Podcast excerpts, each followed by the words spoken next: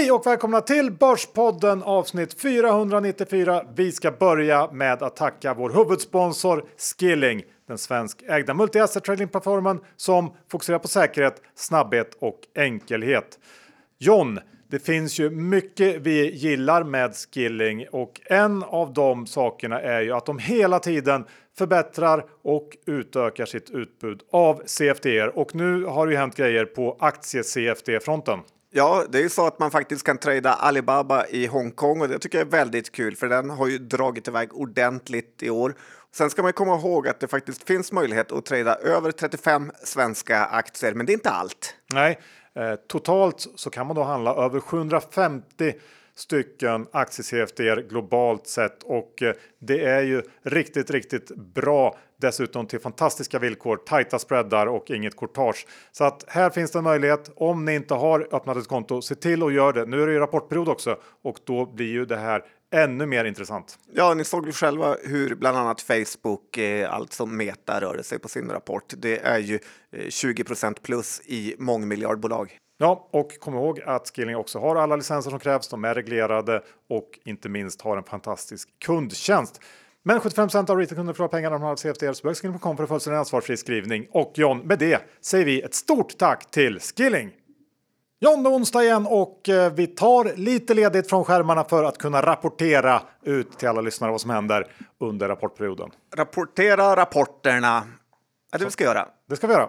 Så. Men vi ska även snacka utelista, vi ska snacka ja, ja. sjukvård. Antiklimax. Ja, kul. Och mycket mer. Det hoppas jag. Ja. Johan, doktor Bassi, Saxon Index är i tjugotvå komma femtiofyra och det är håsigt eh, nu. Ja, det är det. Och, eh, jag pratade ju förra veckan om att det kanske skulle finnas en risk för att centralbankerna skulle vilja kyla av de här glödheta börserna lite grann. Men det blev ju precis tvärtom. Om något så blev ju marknaderna bara ännu mer övertygade efter de här talen från Fed och E C B om att vi börjar se slutet på räntehöjningar och att sänkningar ligger runt hörnet. Och det här fick ju världens börser att ta ett glädjeskutt förra veckan. Det var länge sedan man såg ett sånt panikköpande som under förra torsdagen. Men så har väl förväntningarna också kanske varit överdrivet negativa. Och som konsekvens av det har nog många varit väldigt defensivt och försiktigt positionerade. Så det kanske kan förklara lite grann de här lite märkliga rörelserna tycker jag. Ja, det ska bli spännande att se vart börsen tar vägen efter det här. För det är fortfarande extremt oklart vart vi riktigt ligger i konjunkturen. Om vi har det värsta framför oss eller det värsta bakom oss. Ja, men verkligen. Och det har ju gått väldigt, väldigt snabbt från nästan total depression till tokhås i spekulativa aktier igen. Vi har ju sett flera sådana här meme stocks. Rallyn den sista tiden i veckan så handlades till exempel B B B i U S A, alltså Bed, Bed Bath and Beyond. Exakt, eh, som ju är mer eller mindre konkursfejt. Eh, den aktien handlades upp över hundra procent i ren spekulation eh, och så vidare. Men i fredag så kom ju då eh, den här monsterjobbsiffran från U S A. Lägsta arbetslösheten sen när? Moses? Nästan nittonhundrasextioåtta och eh, helt enkelt fullt drag i ekonomin. Eh, så det här kommer ju bli en balansgång för börsen under året. Går det för bra så finns det en stor risk för att inflationsbrasan växer till liv igen och då kan hela det här nu ska räntan snart sänkas igen narrativet vändas till det motsatta. Så att jag är långt ifrån övertygad när det gäller den här euforin på börsen just nu, men samtidigt så är det bara att konstatera att jag har haft eh, i princip hundra procent fel sedan någon gång här i höstas. Ja, jag gillar väl det här med att eh, arbetslöshetssiffran var så eh, bra om man får säga så. För att det känns som att inflationen tvingar ut folk i arbete. Och eh, det har varit mycket snack om att det har varit för lite folk som arbetar och att nu tvingar man ut folk. Och det här nästan kan skapa ytterligare en ny högkonjunktur när fler personer får jobb och skaffar jobb och har pengar att spendera. Ja, absolut. I grunden är det jättebra att... att folk får jobb och kommer ut och jobbar, det håller jag med om. Um, John, jag är ju väldigt spänd på att uh, få höra din utelista. Ja, men du kanske nästan är med på den, tack, på tack. ett uh, hörn får man säga. Nej, men jag har tre uh, punkter på min utelista, vi kan väl börja med den första. Och det är ju Andreas Steno Larsson eh, som är mitt nya störningsmoment. Jag Nordeas säga... gamla eh, strateg som blev kickad. Ja, och nu driver något eh, eget litet researchinstitut, ja. eh, främst på Twitter känns det som. Nej, men jag skulle säga att det är sådana som Steno som är grunden till det Buffett säger, att det är helt meningslöst att tro på makroekonomer. De, de låter fruktansvärt smarta när de pratar om samband hit och dit, och det är grafer som följer varandra i olika färger. Ibland är det positivt och ibland är det negativt, och ibland har han rätt och ibland har han fel. Dock är det nästan helt omöjligt att omsätta den här kunskapen till pengar eller att tajma marknaden rätt. Det sjuka tycker jag dock är att så många människor tror på det här. Jag skulle säga att Steno Larsson är någon typ av vår tids nya kyrkopredikant som berättar allt om världen, men egentligen blir man inte något som helst klokare på det. Nej, men jag håller med, det finns ju en väldig lockelse också i det här, för att det är ju så det, ja, men det är så lockande, det är, så, det är intressant med makro, det låter smart och det verkar vettigt, men jag håller med dig om att det väldigt sällan går att tjäna pengar på. Ja, nummer två på eh, listan här, Johan, det är ju det här med att hela finanstwitter nu är översvämmat med folk som lägger ut bilder på semlor och sen taggar de D Js Gabriel Melkvist. Det här börjar göra mig helt galen. Det är som att man vill impa på tuffa killen i skolan för att få vara med i gemenskapen. Jag tycker det är ganska patetiskt, och jag kunde inte bry mig det allra minsta om vilka semlor som folk äter. Åh, det är så löst vispad grädde, eller vilken perfekt luftig bulle. Sluta upp med det här, för det är ingen som bryr sig. Dessutom så behöver folk inte bli fetare, så sluta vräka i er semlor nu, och eh, om ni skulle göra det så behöver ni inte berätta det för alla. Nej, Nej jag har ingenting att, att sätta emot där. Ja, och så har vi tredje punkten på utelistan, och det var att eh, jag hade ett befäl i lumpen som blev galen när man körde sitt stormkök utan att eh, ha något på det.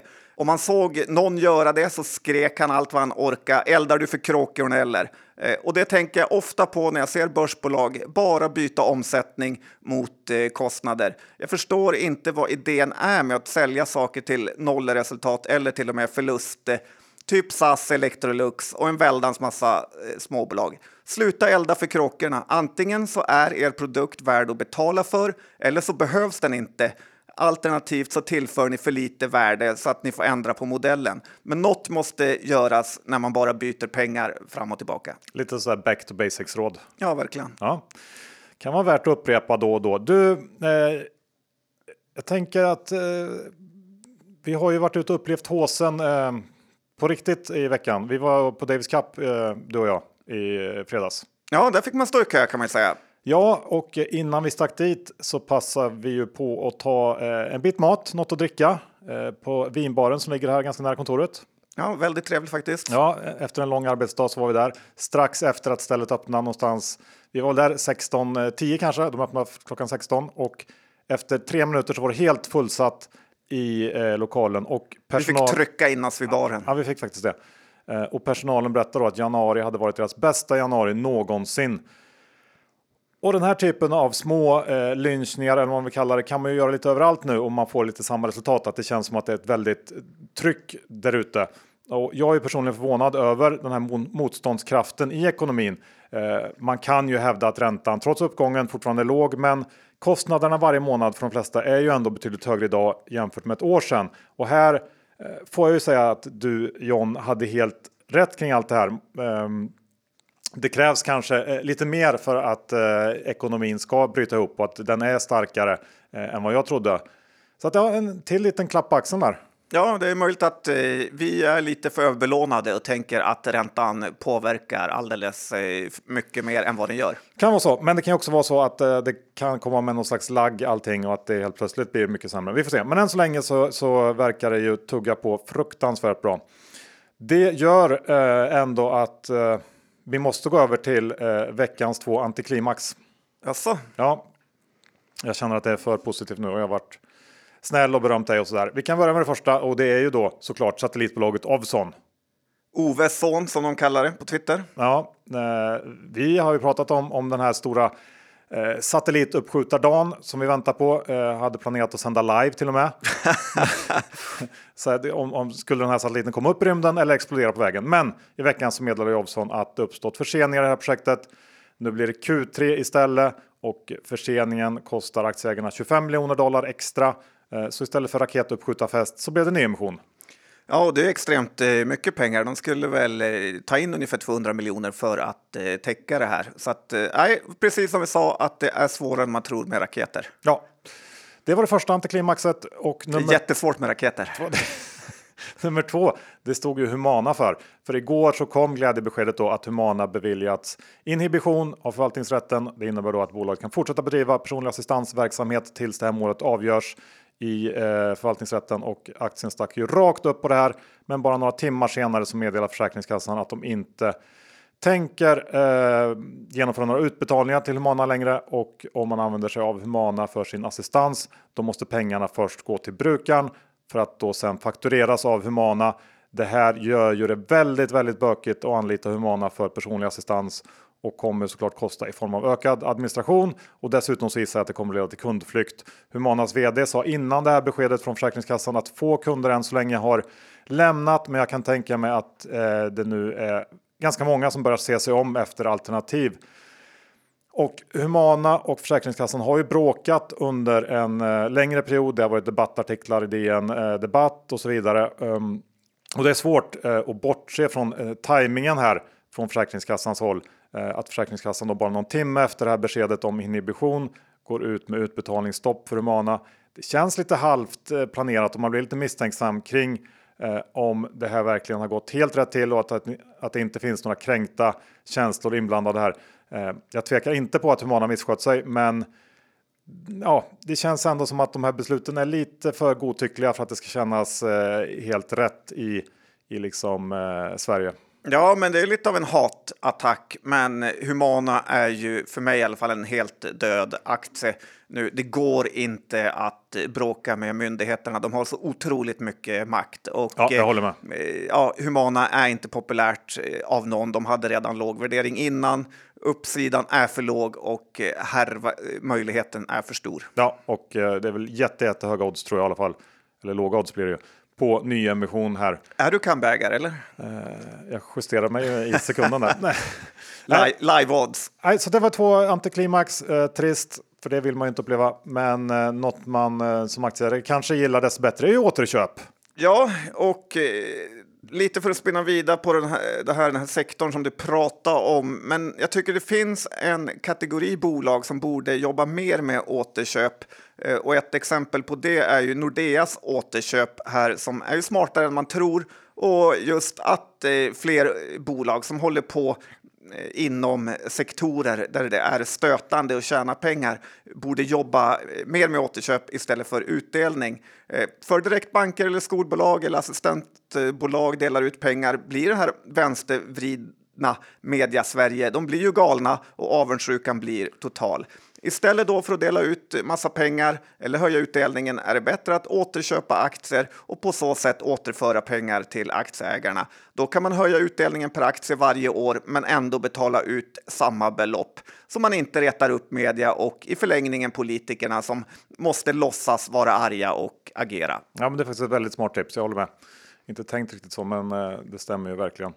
Sen så vet jag att du har varit ute med lynchglasögonen och snokat igen. Det har jag gjort, och det är ju H och M som jag har satt min lilla lupp på. För det är ju kul att familjen Persson fortsätter köpa väldigt mycket H och M-aktier.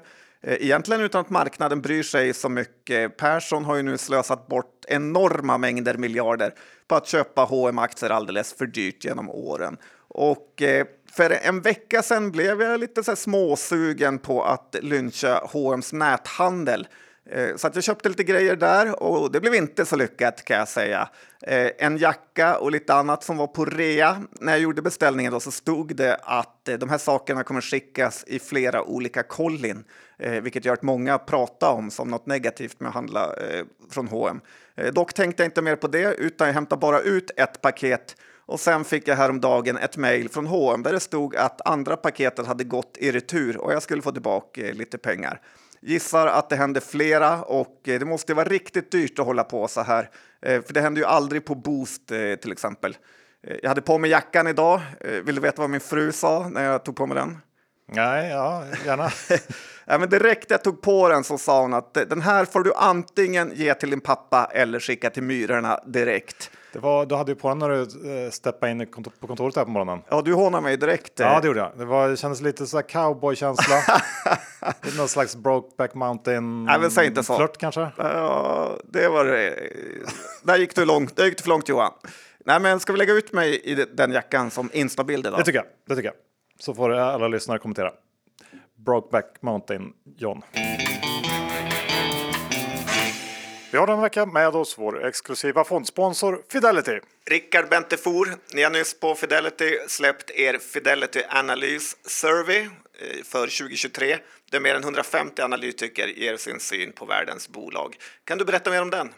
Ja, den här rapporten gör vi då årligen och nu är det dags för tjugo tjugotre, vilket är då mer en syn på slutet av tjugo tjugotvå där analytikerna har intervjuat mängder av bolag världen över. Det vi kan ta ut härifrån är att inflationsmässigt globalt när vi tittar på konsumenten så verkar den ha pikat något, vilket vi alla kan hoppas på. Sen när man tittar på kostnadssidan för bolagen så väntar man sig nu de flesta att man når toppen här under Q ett tjugo tjugotre. Eh, för mer detaljer kan man titta i den här undersökningen, men de flesta bolagen eh, anser då att man kommer toppa där. Och där kan fallande priser då på framförallt gas och olja vara en av anledningarna till det här minskade trycket. Sen är det också intressant att se att till exempel I T-bolag i Asien ej ser komponentbristen som ett lika stort problem längre. Och det här kan ju då skynda på produktionen av olika techkomponenter. Men den stora frågan som kvarstår det är konsumentleden och framförallt då för de europeiska bolagen. Och det är ju för att då, nej, vi tror ju att räntekänsligheten i hushållen kommer slå in. Och det ska också bli intressant att se hur förra årets kostnadsökningar kommer påverka bolagen i år. Och vi har ju precis avslutat rapportperioden här för Q fyra och det såg vi att det var lite olika beroende på olika branscher. Och den här eh, undersökningen kan vem som helst ladda ner, eller hur? Ja, korrekt. Det är bara att gå in på fidelity punkt se och ladda ner.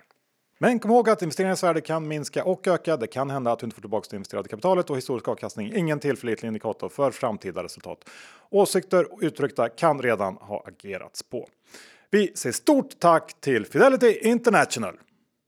Vi är denna vecka sponsrade av Privata Affärer och har såklart ett riktigt, riktigt bra prenumerationserbjudande till alla lyssnare. Och John, Privata Affärer läser ju både du och jag och det finns ju en anledning till det. Ja, nu finns det ju en ännu bättre anledning för att eh, Love Strandberg, killen som har gjort lite kometkarriär genom Sverige från Placera till Dagens Industri, nu är en ny chefredaktör där och det älskar man ju. Ja, och Privata Affärer är ju Sveriges ledande privatekonomiska magasin. Som prenumerant så får man då tillgång till, förutom tidningarna, allt digitalt material. Det är veckouppdateringar från Privata Affärers egna aktieportfölj. De här är ju exklusiva för alla prenumeranter.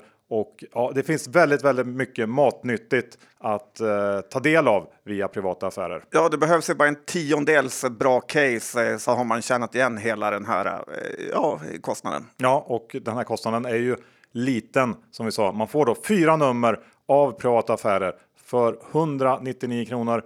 Eh, du sparar alltså hundranittiosju kronor genom att ta den här dealen. Och ja, det är väl bara att slå till helt enkelt. Ja, vi har gjort det. Ja. Och eh, ni borde testa ni med. Man beställer väldigt enkelt genom att gå in på privataaffärer punkt se snedstreck börspodd tjugotre. Alltså privataaffärer punkt se snedstreck börspodd tjugotre.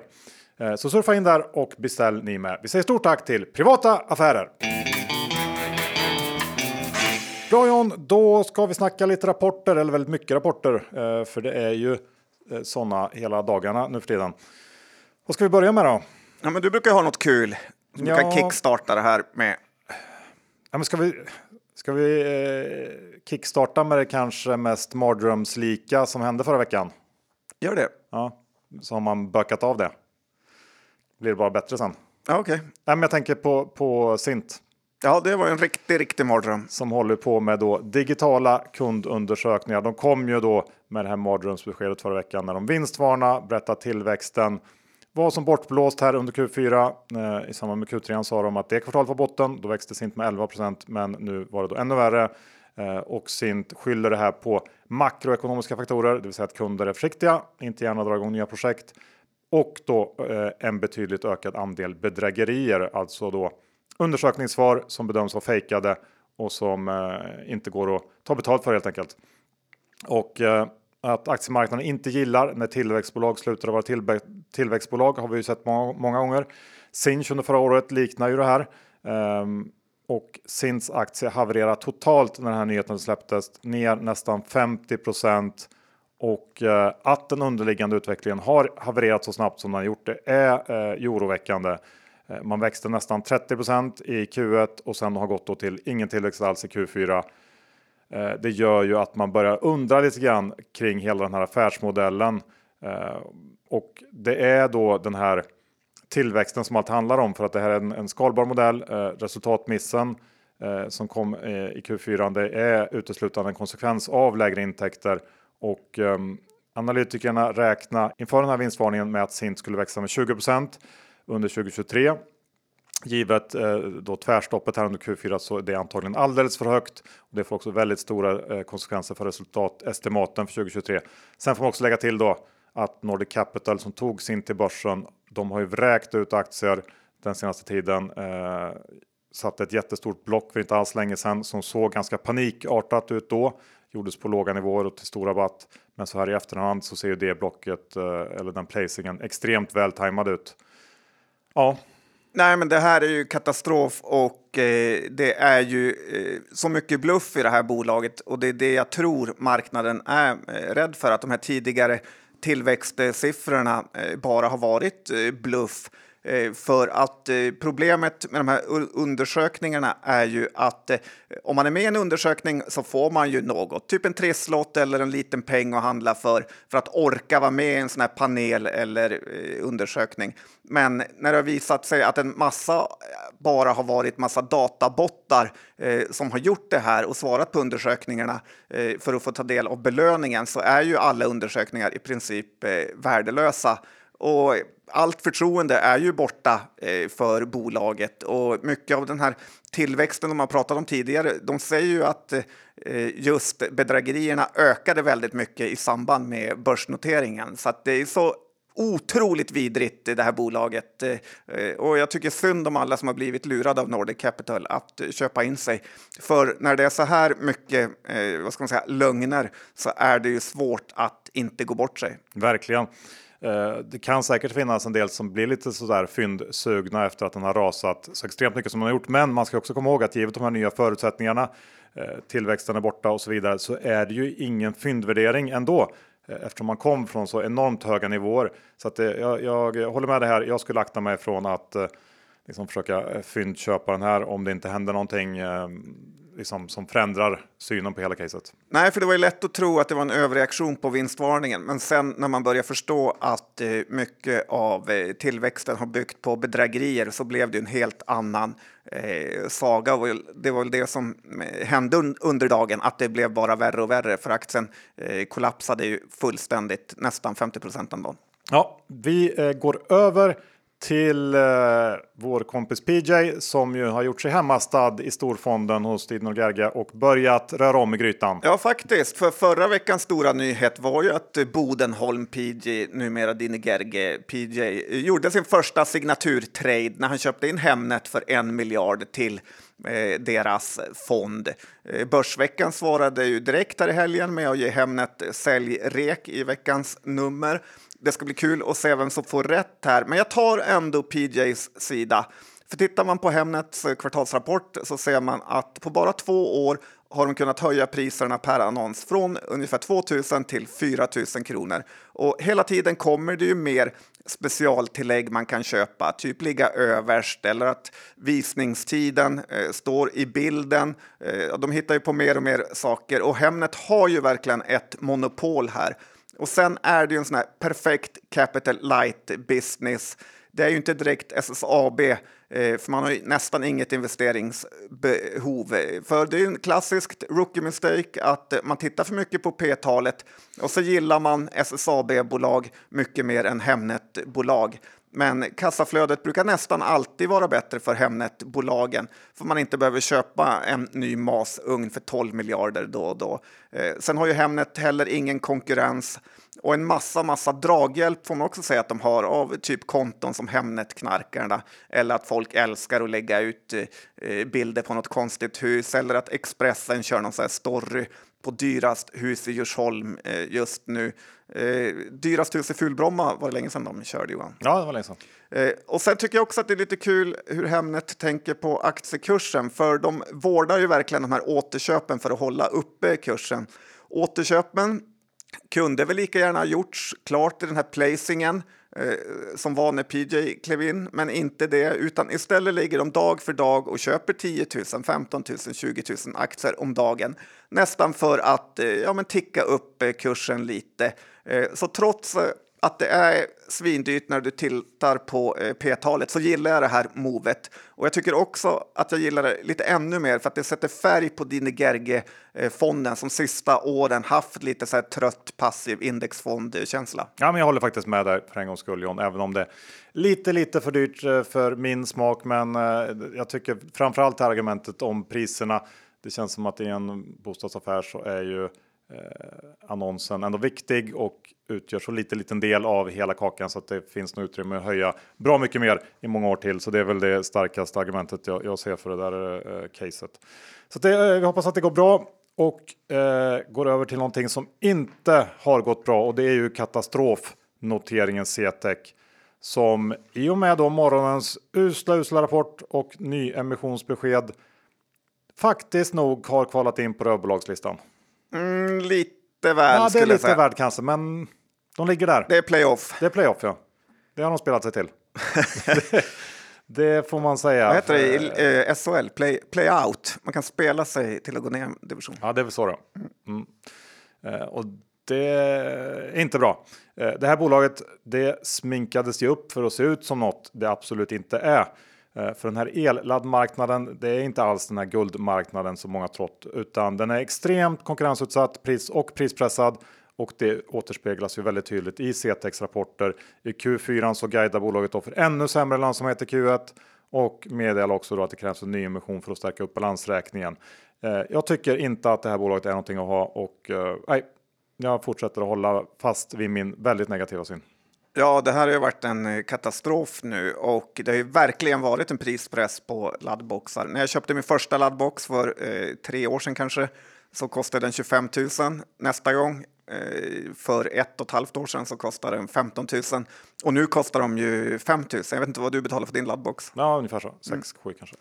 Ja, så att så att, det, det halveras, halveringstid på, på ett år ungefär. Ja, verkligen. Och det är enorm konkurrens. Jag tycker vart man än tittar på Instagram och liknande så ser man elfirmer erbjuda jättebilliga laddstationer. Ja, och det beror ju i grunden på att det är inga komplicerade grejer, de, de här laddboxarna. Vem som helst kan göra det egentligen.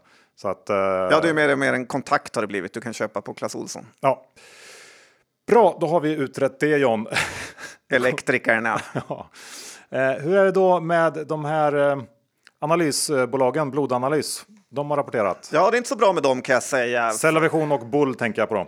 Ja, de kom med sina rapporter här och eh, det var ju inte något att hänga i julgranen faktiskt. Lite kul är att de... Nej, framförallt inte Cellavision kanske. Ja, men de säljer för ungefär lika mycket, ungefär en halv miljard eh, per år. Eh, lite mer för Cellavision. Men Cellavision är då värderat tio gånger högre. Eh, båda bolagen har haft lite av en svacka senaste kvartalen då det varit tuffare marknad, och jag är fortfarande lång Bull av de två. Cellavision tappade nästan tjugo procent igår. Och det positiva med sådana tapp är ju att P-talet går ju fort ner när man tappar så mycket. Från femtio till fyrtio.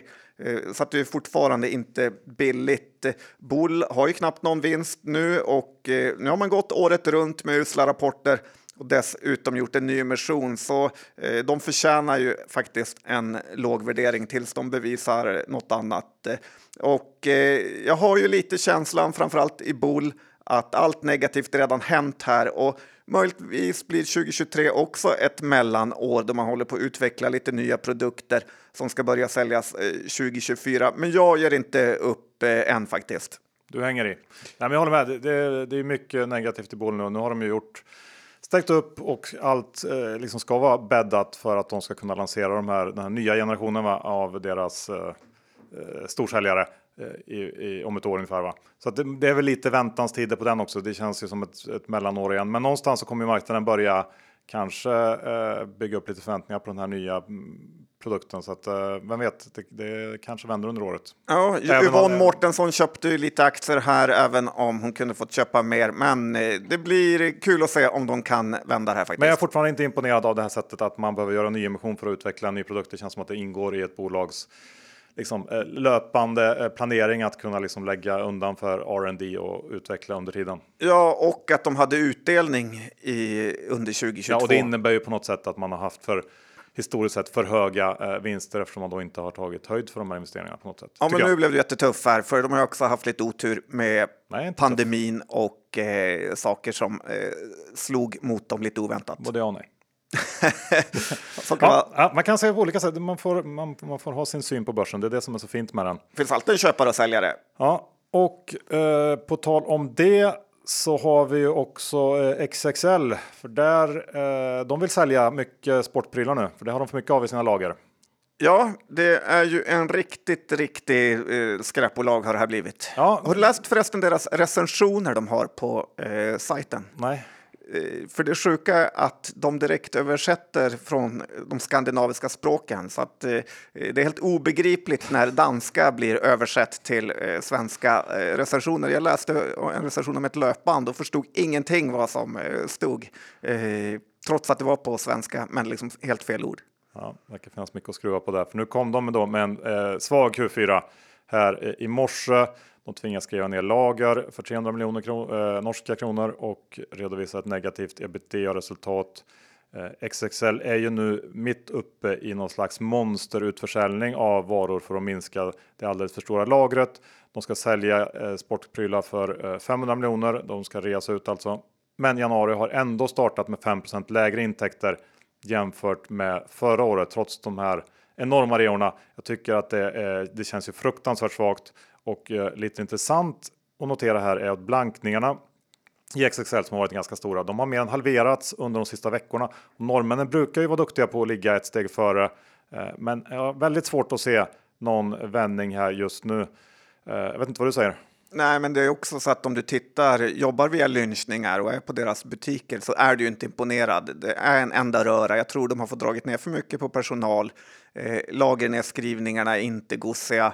Ring Torsten, han kan säkert bara köpa eh, hela rasket. Ja, det är väldigt intressant att tänka på då hur ett bolag som New Wave verkar leva i en helt annan verklighet trots, ja, i alla fall delvis kanske överlappande kundgrupper. Ja, det är svårt att få ihop de två bolagen.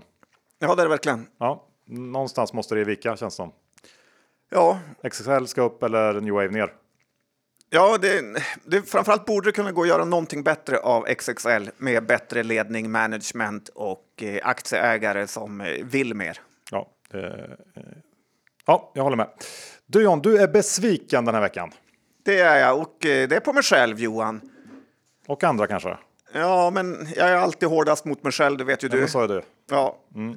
Och eh, det är faktiskt så för att jag har ju försökt håna, dissa och såga min gäst så mycket jag bara kunnat, men det verkar inte ha hjälpt för tjugotre tusen avansianer är ju fast i detta riktiga rövbolag. Som trasslat nu... in sig kanske?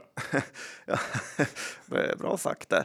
Nej, men, som nu behöver göra en ny emission. Och kommer du ihåg när jag la ut en bild på Twitter med en vanlig drake i en så här badbalja och ja. Så skrev jag något med, med testkörning i drakfabriken och alla blev jättesura. Det var fruktansvärt kul. Ja, ja. Men de här undervattensdrakarna ska ju ta världen med storm och jag kan liksom inte ens förstå hur man kan tro på det här.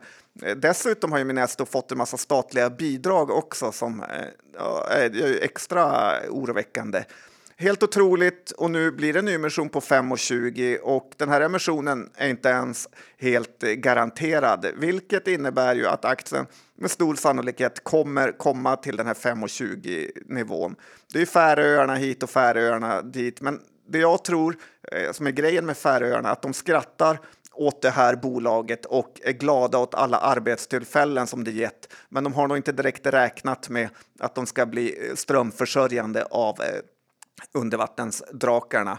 Eh, Däremot är det här bolaget helt otroliga på att skicka pressmeddelanden och nu snackar man om Asien med. Jag tycker det är tragiskt att ingen vågar gripa in och säga som det är, men jag hoppas att jag har räddat någon poddlyssnare i alla fall. Det tror jag, jag är övertygad om att du har gjort. Eh, Paradox rapporterade igår, John. Det såg du. Fredrik Wester och eh, var väldigt glad och Per H var ännu gladare. Ja, jag skulle säga att i och med den här rapporten så befäste ju Fredrik Wester sin position som börsens bästa dataspels-vd och Per H befäste sin position som börsens bästa dataspelsinvesterare. Det gör det ganska ont hos många, tror jag. Ja, det tror jag verkligen inte så många hade räknat med. Millennial som sitter och räknar olika listor och hit och dit, följer, trackar. Ändå så är det Per H som eh, dominerar. Ja, han är grym på Counter-Strike, jag hört. ja, ja. Eh, precis. Eh, för Paradox, de många ju på som vanligt medan andra dataspelsbolag har haft en riktigt tuff period. Eh, vi har ju sagt det förut, jag gillar ju Paradox strategi. Man har ett antal spel med en stor skala dedikerade spelare och jobbar på med att utveckla de här spelen. Eh, och Paradox har ju inte heller köpt bort sig under de sista årens förvärv, förvärvshysteri i den här branschen, utan de har fortsatt och gräva på där man står. Och det har verkligen gett resultat. Och eh, nu när eh, Wester pratar om eh, att man är i en bra position för förvärv, så hoppas och tror jag att man i så fall gör det väldigt selektivt. Eh, givet att Paradox inte sitter på någon belåning och eh, går bättre än någonsin samtidigt som många andra är pressade, så finns det ju onekligen en intressant möjlighet i förvärv just nu. Eh, Paradox-aktie är dyr, men eh, givet bolagets kvaliteter så tycker jag faktiskt att den ska vara dyr också.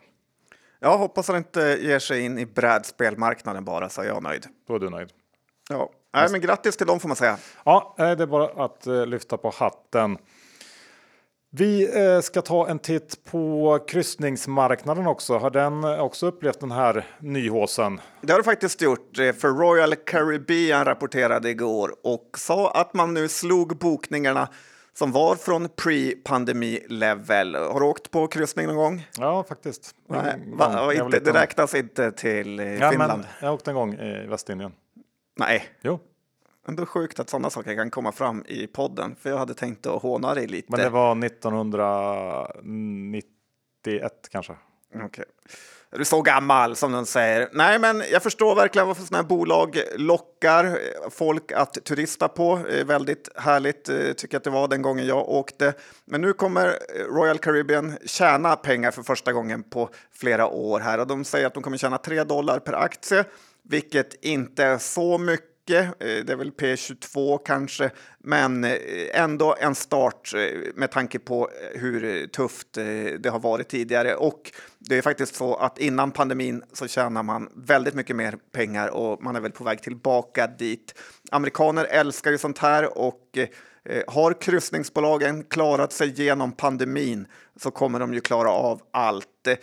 Generellt, som du var inne på tidigare, så känns det som att turistbolag inte alls blivit drabbade av räntehöjningar och elpriser, utan de går väldigt, väldigt bra. Royal Caribbean var upp sju procent igår och börjar nu vara i närheten av pre-pandemi-level. Ja, det är konstigt, men så är det.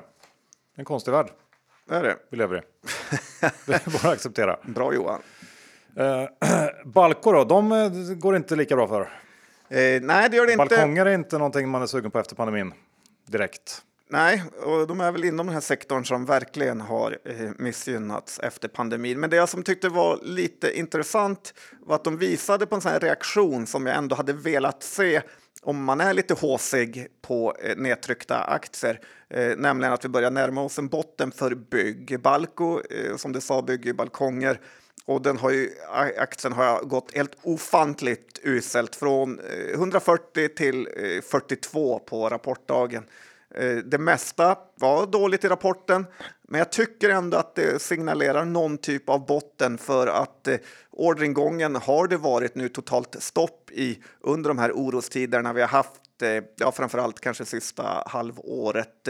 Tycker många bolag visar lite samma sak, att det har varit helt stopp. eller, tuffare orderingången med Inwido, Nordic Waterproofing och så vidare. Balcos vd sa att det borde dra igång igen med nya orders eh, under Q två, slutet av Q två. Eh, bygg har verkligen varit uselt och eh, det finns inget byggbolag som har gått bra. Eh, men det kanske börjar närma sig en vändning ändå. Vdn köpte till och med aktier även om det bara var tre tusen stycken och lite av typen behålla jobbet-karaktär. Eh, ja, men det, där, det är en intressant bransch det där. Jag har kollat lite på, på Inwido som du nämnde kort där. Och där är det väl snarare så att det är nu som orderingången börjar sacka ihop. Så att det verkar, de verkar inte riktigt vara, vara, ligga helt eh, synkade de här bolagen. Men vi snackade om den här aktien eh, i slutet av förra året tror jag. Och var väl lite småsugna på att köpa men ville ha kanske lite mer säkerhetsmarginal. Givet att det då kommer att bli sämre siffror under tjugo tjugotre. Eh, men man har den här underliggande trenden med eh, energibesparande fönster eh, med sig och den är intressant. Sen dess, eh, Där så... får man ändå ge förvaltarna rätt tycker jag att eh, de har ju tjatat mycket om E S G-trenden och eh, energispar-grejen med Inwido och eh, ja, har ju fått rätt. Ja. Eh, sen vi snackade om den här, jag vet inte om det var i kanske november, december någon gång, så har den gått från nittio till, ja, den var uppe i etthundratrettio igår, nu har den tappat lite grann, men eh, där omkring etthundratjugofem kanske. Eh, samtidigt då som eh, Q fyra faktiskt uppvisar tecken på att eh, Inwido har en ganska rejäl avmattning framför sig. Eh, nu valde ju marknaden att bortse till ganska stor del från det här, de negativa delarna eh, igår eh, i rapporthandeln och istället fokusera på ett, ett riktigt starkt kvartal eh, som slog analytikerestimaten rejält. Eh, men det viktiga i den här rapporten är ju att Inwidos starka Q fyra beror på att man betar av den här stora orderboken som man har med sig. Den minskar med femton procent vilket ju innebär att det mer eller mindre ett tvärstopp i nyförsäljningen. Och de siffror som man liksom rapporterade igår, de säger ju inte särskilt mycket om läget just nu. Aktien är billig men resultatet kommer att komma ner en hel del i år. Jag tror inte att det är ett köpläge i Inwido nu, snarare tvärtom faktiskt. Att man kommer kunna fiska upp den här billigare någon gång under året när det verkligen slår igenom de här sämre orderingångssiffrorna. Ja, för det kommer ju slå på resultatet någon gång. Ja, ganska snabbt också. Då. De betar av sin orderbok ganska, ganska snabbt. Och tittar man på alla byggbolag, Peab, Skanska, N C C och så vidare, Bonava, så, Beskab, så, och även Fabege här hade ju problem med sin byggdel. Det kommer ju vara väldigt eh, tungt för de som säljer till byggbolag eh, framöver också. Det är ju nästan omöjligt att det inte kommer ske. Ja. Ska vi avsluta med en gammal eh, favorit, Rejlers, teknikkonsulten som har återuppstått. Jag kommer ihåg för länge sedan Johan när du hade samlat ett gäng aktieintresserade för ett privat investerarmöte med Viktor Svensson då han precis hade börjat på Rejlers. Du trodde på Rejlers och du skulle vilja höra lite grann om Viktors version.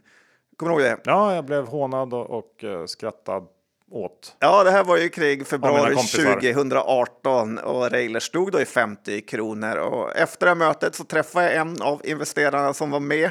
Och jag frågade hur det hade gått och då sa han att han tyckte synd om dig för att du hade hittat ett eh, så uselt eh, bolag. Det eh, blev inte riktigt så. Det var där, där fick du rätt. Eh, aktien har ju gått från femtio till etthundrasextio och eh, är ju absolut, eh, bolaget alltså är ju absolut toppskikt nu.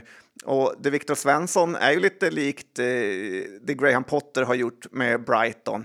Eh, tyvärr är det nog så för Rejlers att Viktor Svensson är väl lite redo för större uppdrag här framöver.